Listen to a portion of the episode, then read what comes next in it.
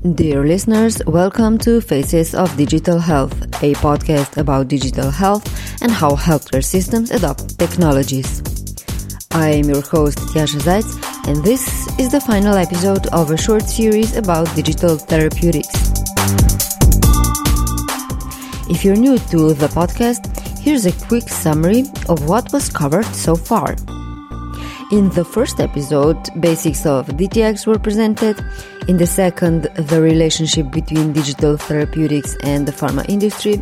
And we then moved to presentations of concrete examples of digital therapeutics.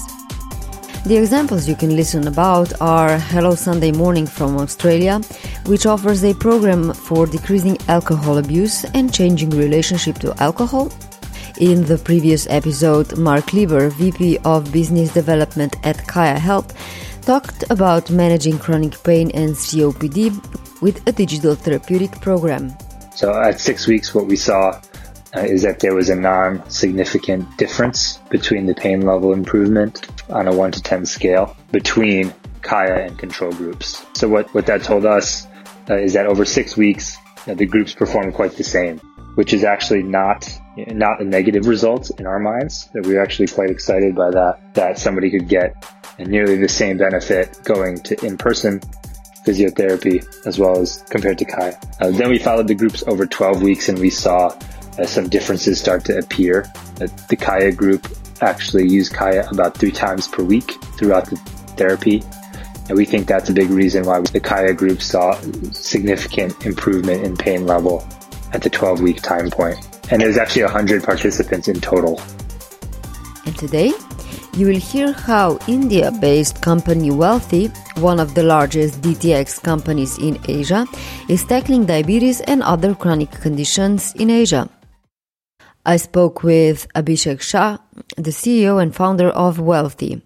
He talked about the importance of understanding that healthcare is always local and shared some vivid examples of different rules of engagements with users in India compared to the West. Enjoy the show.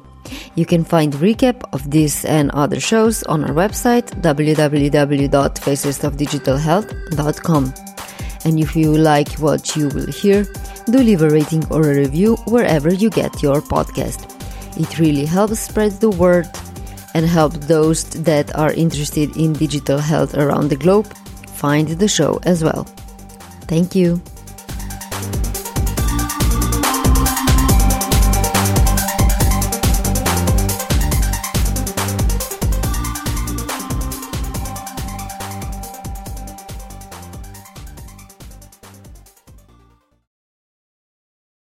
Abhishek, hi. Tell me, how are you doing these days? How is India currently coping with the COVID 19 pandemic?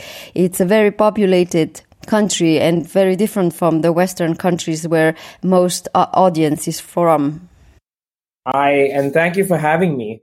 I'm doing really well. Um, I've had the fortune of spending an incredible amount of time with my youngest son, so which really is thriving as you otherwise I never see him. So I think personally, the lockdown has been fantastic from bonding with family. Otherwise, everyone readjusts as an entrepreneur. India, to be honest, has taken some really bold steps. Uh, the law, uh, it has taken an entire nation on lockdown for now over a month.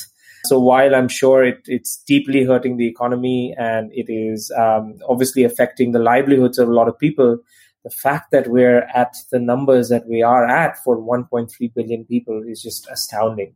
Uh, remains to be seen how we will continue this because healthcare infrastructure is not as uh, prevalent as those in other markets, uh, and obviously the economy will will have a, a long journey ahead. But for now, I guess uh, the you know holding the fort. So, how is healthcare changing um, as such in this situation? You are a healthcare company and you are aiding diabetes patients to take better care of their health. How is that visible, this effect of COVID 19 on what you're doing? We're fortunate to help uh, patients with diabetes, hypertension, dyslipidemia, um, early onset chronic kidney disease, and we're actually going into a few more. The fact that we can't go to office has not halted our ability as a digital health company to provide care. Um, the platform was built for remote patient management and monitoring as an as, as a small part of the larger digital therapeutic that already existed.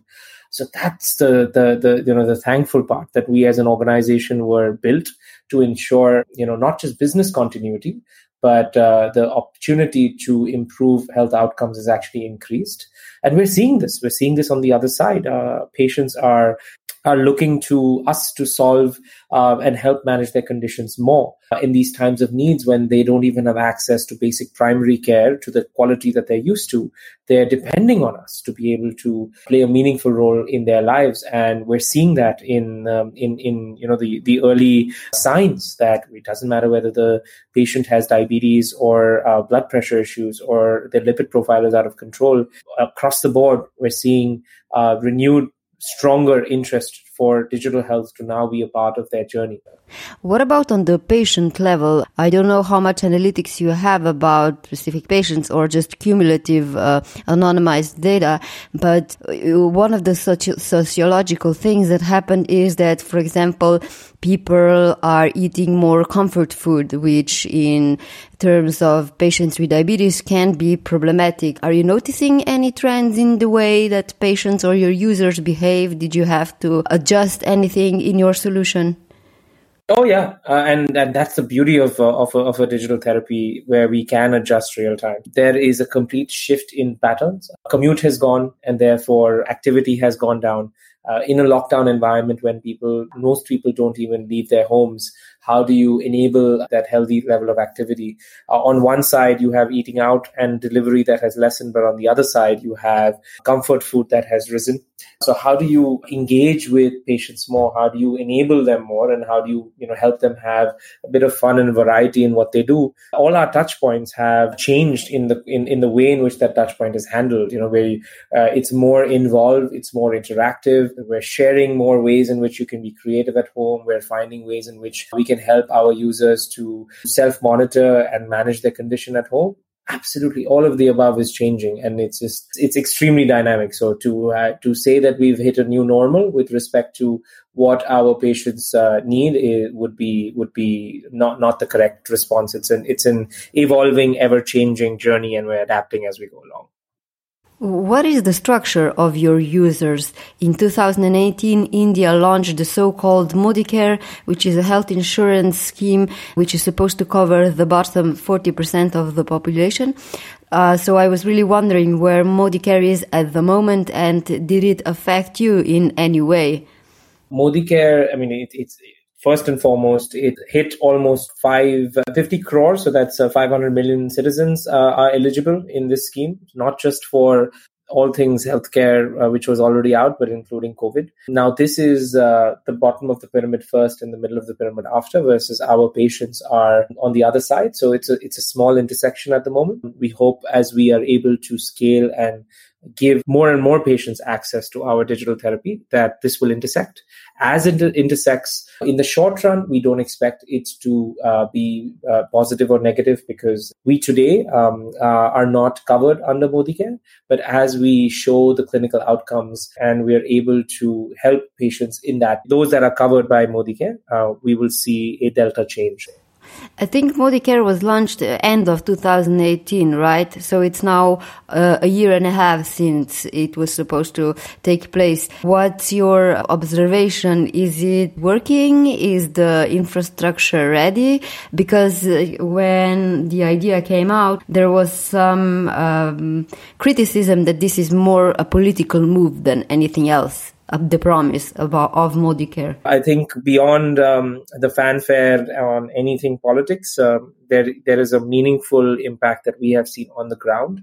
People that did not have access now do. People who uh, otherwise were out of completely out of the uh, the healthcare ecosystem are in. And in a country of this size, uh, you know, they, they're the ones that need to be taken care of first. Has it actually penetrated to the level at which it should have? Is the quality of care, uh, you know, as good as it needs to be? Uh, does the breadth of coverage uh, equal to the fanfare that it initially started with?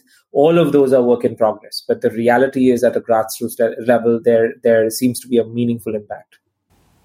You are a digital therapeutic leader in Asia, and before entering the market, many Western companies already tried to succeed in Asia with little to no success because, as you mentioned for Forbes India in 2017, the genetic makeup of Asians is different, uh, the behavior and values are different, the culture nuances are different, and this all affects any company that tries to enter a new uh, market.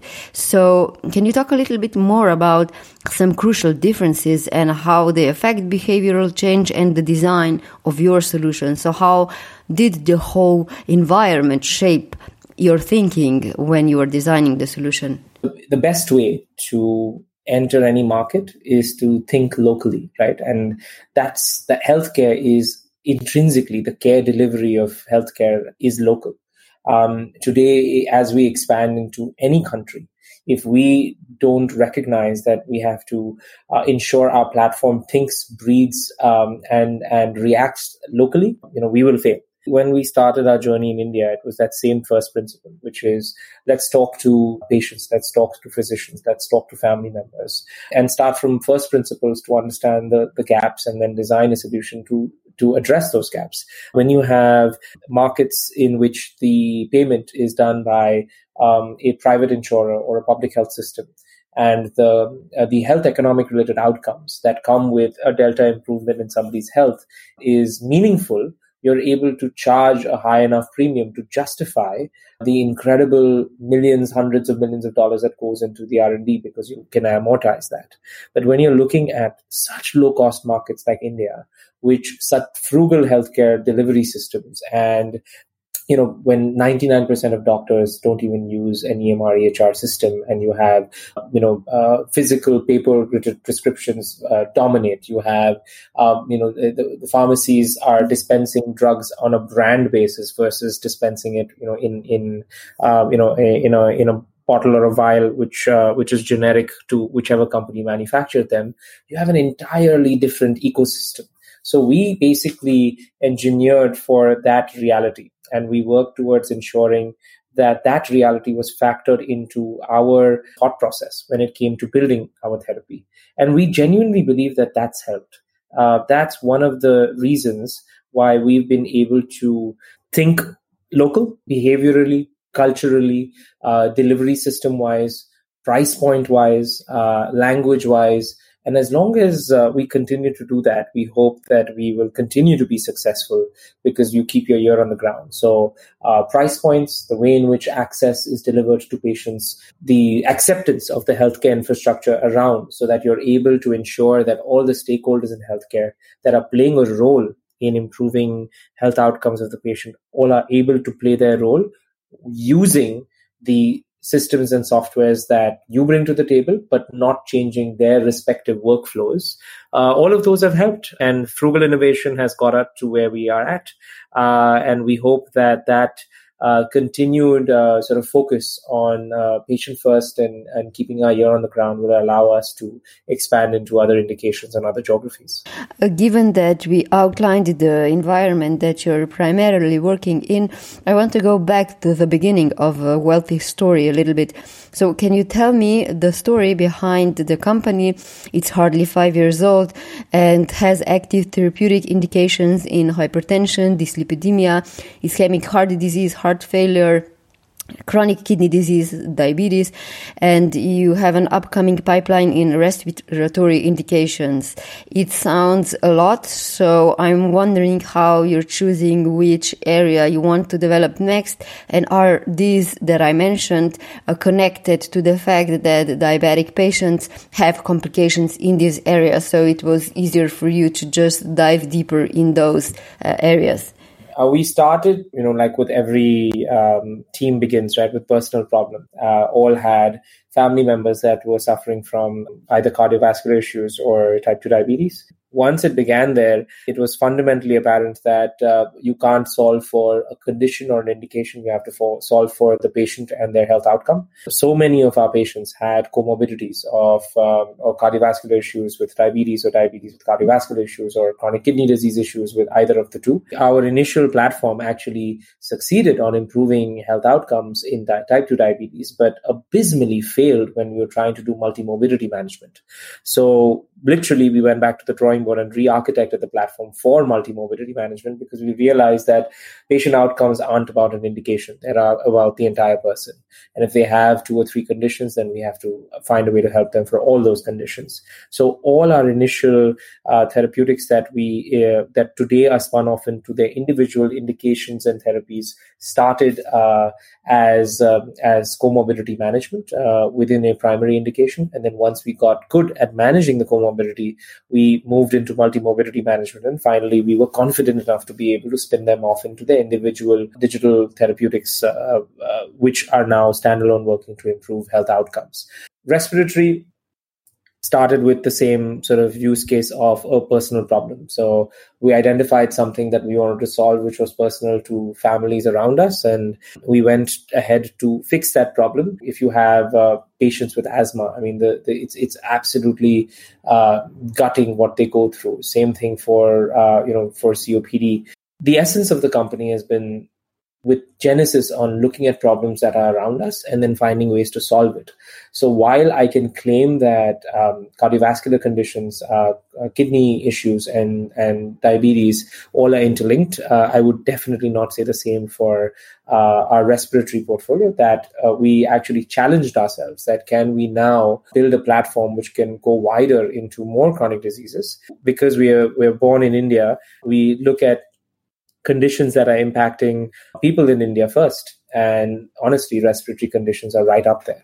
Um, so we took on that challenge and we've spent uh, a long time in actually building the portfolio. It just so happened that with the current environment, we've chosen to accelerate that because uh, managing respiratory conditions is that little bit that we can do to be able to assist those that are going to be going through uh, this or preventing themselves from getting it in the first place. And uh, uh, that's going to be something that's really interesting, and we're super excited about uh, getting out the door uh, in a short amount of time. So, what kind of help do you think you can offer to patients with chronic respiratory illnesses? And besides that, um, for a diabetic person or someone with comorbidities. Can you explain a little bit how the platform looks like? Is it that uh, one patient has different specialists that he can connect with, and those specialists also communicate among themselves? How does the solution look like? Essentially the platform has several components in it right? So the patient will see uh, an interface which is largely driven through a mobile application but there is a paramedical side to it there is a physician side to it there is an integration into emr ehrs there are connected devices and there is an entire population level analytics layer. And in all of these sort of are, are constant um, stages of iteration augmentation if you will. At the core when you're helping somebody with a chronic condition we focus on helping them improve their capability to manage that condition better. There is published protocols and incredible, incredible guidelines and, and some incredible clinical research and trials that have already been done that have showcased how powerful you, you can make improvement in a person's capability, skills, ability to manage a condition. And that's what we focus on first how can we enable healthcare to move from episodic care to continual care by making sure that every time a vital comes into the system, there's this real time feedback on what to do next so that we're able to help a patient uh, manage right there, right then versus have elevated uh, levels for an elongated period of time. Because at the end of the day, chronic disease management is continual and lifelong.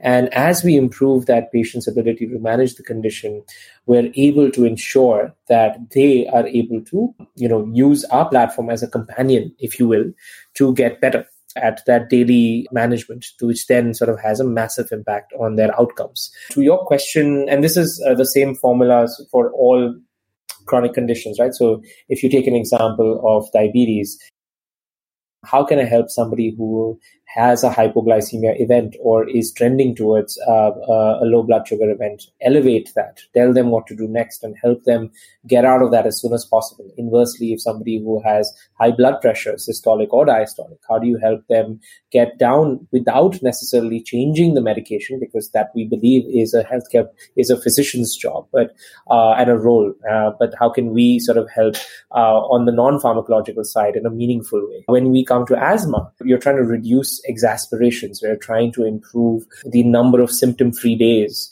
and ensure that a patient is able to manage their condition and reduce their risk of hospitalization as well, right? And that applies to cardiovascular conditions. So we still go behind the clinical parameters that matter in each one of our therapeutic conditions and indications. But the way we do it is focusing with the patient at the center and empowering the patient both with real-time decision support as well as uh, the self-management capability, so that that combination is able to uh, to to drive better outcomes from their end and making the patient the center of the equation.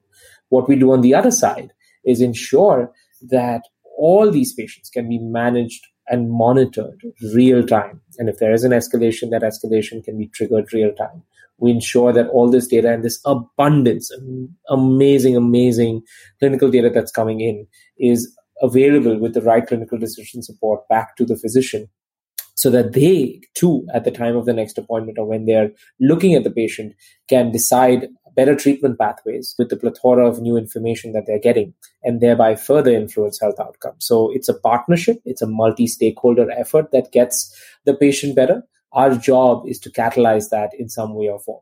How did you manage to engage all the parties that need to be involved in this process? Doctors, nurses, patients. It's a lot of very complicated uh, uh, groups.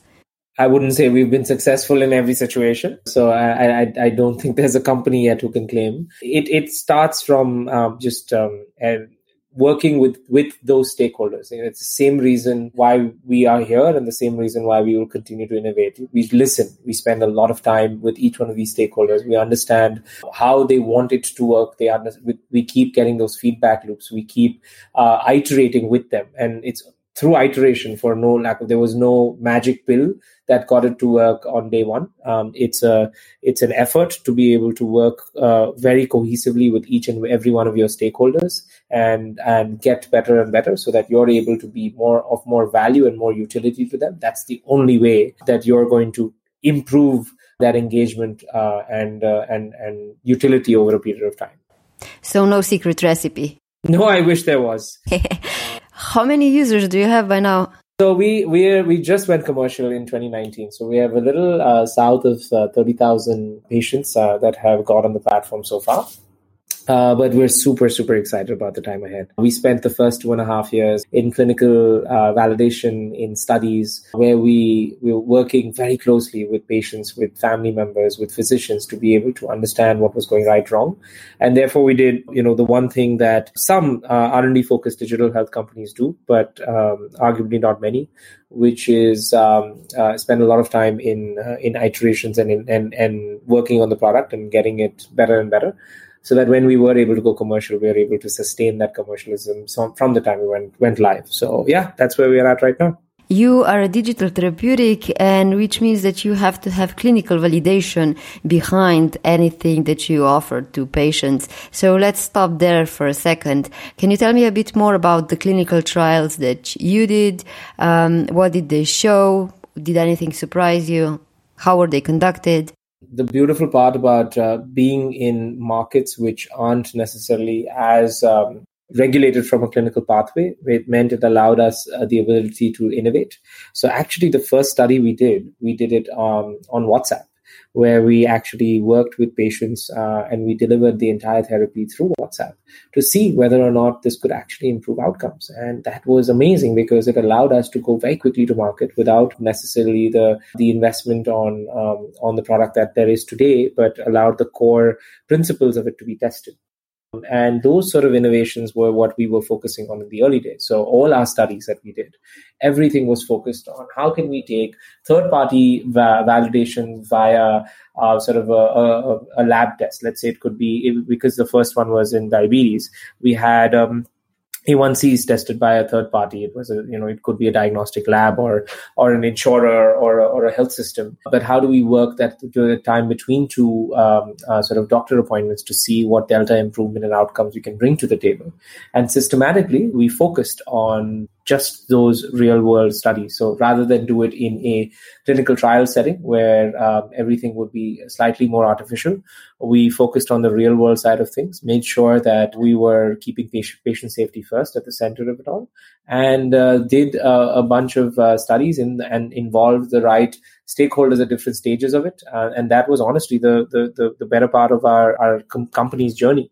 And in that, initially it was uh, patients and their physicians. Then it became, then we, we started working with larger clinic systems. We then did um, studies with uh, different types of insurers. Uh, we then did it with um, pharma and med device. Um, and in every one of them, we were, you know, getting better, getting stronger, learning from the previous ones. And honestly, the um, the surprises uh, knew no bounds at that point. Uh, we didn't realize that. Uh, um, firstly, um, the you know say say a, a very interesting insight was uh, the elder the patient, the more the engagement, which was so contrary to what we thought. We thought it would be the younger population, and we were always a little uh, you know cautious about that because we knew that helping patients with chronic diseases meant taking on patients who are slightly elderly. Uh, what we didn't realize was that um, you know um, the the the older you get, uh, and this is only hindsight, uh, you're more concerned uh, about your health. Your health is a bigger priority, and you are you have more time to be able to invest in your health. So things like that just completely threw us off. No textbook, no research would have ever prepared us for uh, the kind of data we saw on the ground. And and honestly, patient data insights continues to amaze us. Two questions there. First one is WhatsApp. I want you to tell me a little bit more about that. I'm constantly amazed how different role WhatsApp plays in India compared to the West, where I think we perceive it more as an alternative to phone calls abroad or maybe chats uh, here and there. But like in India, you have huge groups uh, that are dedicated to a specific topic, or as you said, uh, you had users there. Can you enlighten me a little bit more about the whole culture and acceptance of this app uh, in the environment that you're in? To, to step back, uh, I think it's really important to call out what is this environment. So you're looking at an environment where hundreds of millions of um, of individuals are coming online and have never seen a, a, a, laptop or a desktop. Their first device that they're ever going to get access to internet or they have access to the internet is the mobile phone. You're looking at an environment where um, uh, landlines and broadband is is is not really seen at scale, but it is uh, you know wireless and um, and and you know 4G, 3G, and soon 5G is going to be the way in which uh, consumption dominates. You're looking at an environment where today the sheer amount of you know, credit debit cards, and I don't have the exact numbers, but uh, broadly uh, the number of digital wallets that are there in this country is about 10 times the number of credit and debit cards that are there in this country.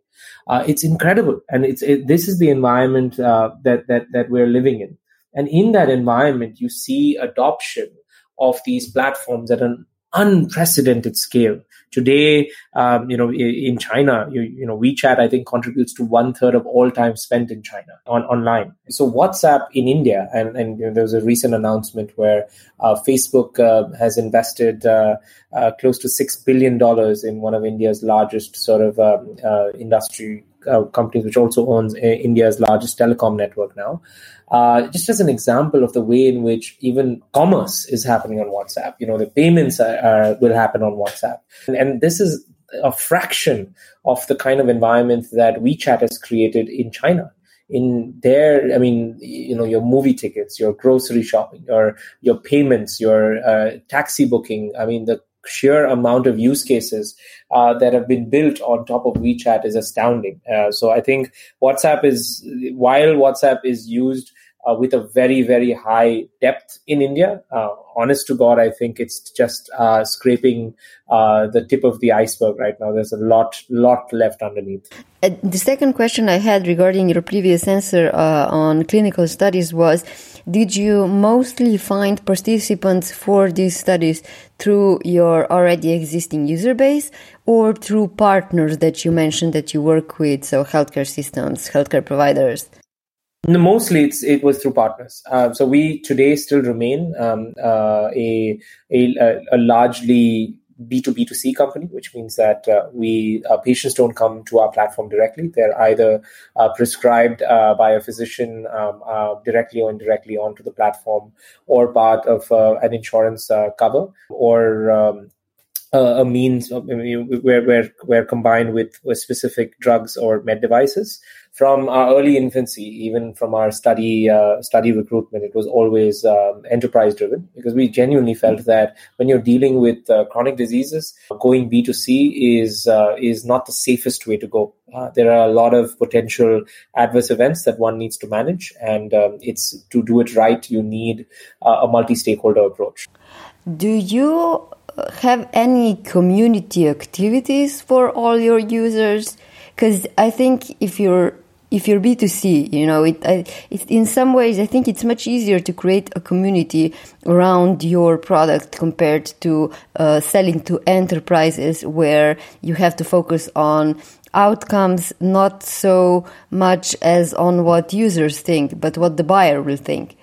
The way we look at community is slightly different because we operate we're, we're more and more operating in um, in regulated environments, um, and it's very important to ensure that uh, users can you know can benefit from all the uh, strengths that a community brings to the table. But at the end of the day, a user if they recommend the wrong thing to another community, you a community member, that can actually have an uh, a, a not intended outcome.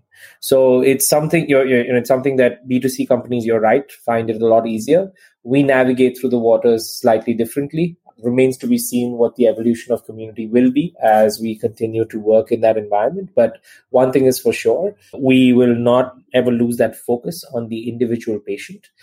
Yeah, I was just thinking that. Uh you know, on the one hand, healthcare is very complex uh, and very, very regulated. So, just from the company perspective and from the entrepreneurial perspective, it must be much, much more difficult to think how you're going to build a community given that you don't really have so much contact with the end users, but more with partners and their uh, supervisors in a sense. Right. So uh, we do, in that sense, uh, talk a lot with individual patients because the entire journey that each individual patient takes on our platform is unique to them. And therefore, we have a very, very, those that are authorized to see that data have a very uh, deep understanding of what that patient is and what their behaviors are like. It's more on, on how do you bring them together uh, in a regulated environment. That is something that we're still thinking through. As we mentioned, um, you are predominantly working in uh, India. However, you're also expanding to other markets. So let's talk about that for a second. You graduated from various accelerators like Swiss Re Global InsurTech Accelerator, Lombard Nova InsurTech Accelerator, Merck's um, Accelerator. Uh, you also were a member of G4A uh, last year. So I'm wondering what was the final final output that you think you got uh, through uh, this uh, engagement, given that, as we talked before, when entering a new market, it's very crucial to understand not only the market but also the culture. So, were accelerators helping at that? Uh, yes, uh, but at different stages of the journey. So, um, you know, when we started our company, you know, accelerators were helping us purely to figure out what is the right uh, business model as we work towards uh, and how, how do we work with uh, stakeholders as we focus on clinical outcomes, as we focus on patient outcomes, because that was the one thing that was not going to change in our company. That as a vision or a mission, we wanted to inspire and enable 10 million patients to improve their condition by 2030. That was a vision on which we started this company. Now, if that was the case and we weren't changing that, then it was more important to figure out how were we going to work with stakeholders so that we could improve health outcomes at scale.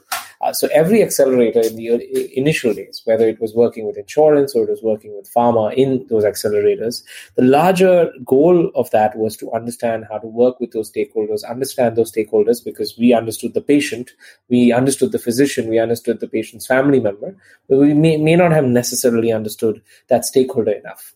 That was the um, uh, the role that initial accelerators really allowed us to do the second part of that journey came you know as we evolved into a company where we found that product market fit and we started working closely with these enterprise partners. Then the role of accelerator slightly switched to be able to help us with building capabilities for markets which we didn't necessarily have capabilities for on one side as well as on the other to really learn how these evolved partners in other markets have already partnered with digital health companies and their learnings of both success and failure so that we can take those learnings and really become a stronger company as a result. So that's been and so it's, it's been an evolution as an example, it was our early uh, sort of work with our partners that got us to understand uh, how to work with uh, uh you know partners in Singapore. Uh, today, we're live in Singapore with, with our insurance partner. We're we're we're, go, we're, we're, we're yeah, going live with with a couple of other enterprise partners on the healthcare side. Uh, so we're already live in a second country. And as we, what's happening is in existing partners who are already working with us and are seeing the success of what we're doing are the ones that are nudging us to work with them in other markets. It's one thing to sort of uh, to have that uh, uh, that validation that you know what we're doing works and you know uh, and partners are seeing the data as well as doctors and patients. But it's quite another to build that competency to actually enter that market. Uh, we work very closely with our partners uh, here on, on, the ground from a cultural adaptation perspective, uh, complete uh, reimagining of the integrations and the ecosystem that needs to be worked with in order to make the therapy a success on the ground. Uh, because it's you're not starting from scratch, but you're definitely not able to just replicate. Healthcare does not work like that, and especially does not work like that in uh, in in in Asia and the Middle East, uh, which are which are the areas which we're most excited about right now. Can you mention any specific cultural differences that you came across or that surprised you? We already talked about the different way that WhatsApp is used in the West compared to India when where you have these secret groups with uh, specific topics. Then, for example, in terms of diabetes. I remember when I was listening about Mexico, where a big problem is the fact that uh, sparkling drinks are more affordable than water and they are embedded in the culture, and obviously that, that contributes a lot to uh, diabetes.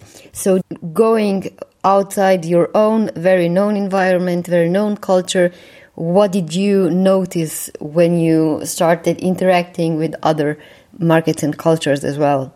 I mean, it can't even begin to sort of uh, peel the several layers of onions in that question. Um, maybe you know it, it, it the, the entire behavior is different. I mean, if you if you look deep enough, culture is is deep rooted in, in every fabric of our daily existence, uh, from your uh, routines and behaviors to your uh, likes, wants, desires, to your goals, uh, to your uh, fears, uh, to diet patterns, to the way in which you perceive healthcare, your relationship with healthcare, uh, your relationship with food, your relationship with medicine. Uh, I mean, the the uh, the list is, uh, I mean, honestly, too too long to count. But fundamentally, let me give you, a, a, say, some anecdotal evidence to to to tell you where I'm coming from if you take an example of a market like Singapore and you take an example of a market like India, in India you have um, primary healthcare, which is still not uh, you know of of extremely high quality across uh, the entire universe. Healthcare is paid for; it's largely out of pocket even if you have insurance, whether it is government or private, it still uh, for the largest part of the the country does not cover your primary care, does not cover your medicines, does not cover your diagnostics. So as far as uh, your relationship with healthcare. It's to a large extent, if it's you don't pay for it, then it's probably not high quality.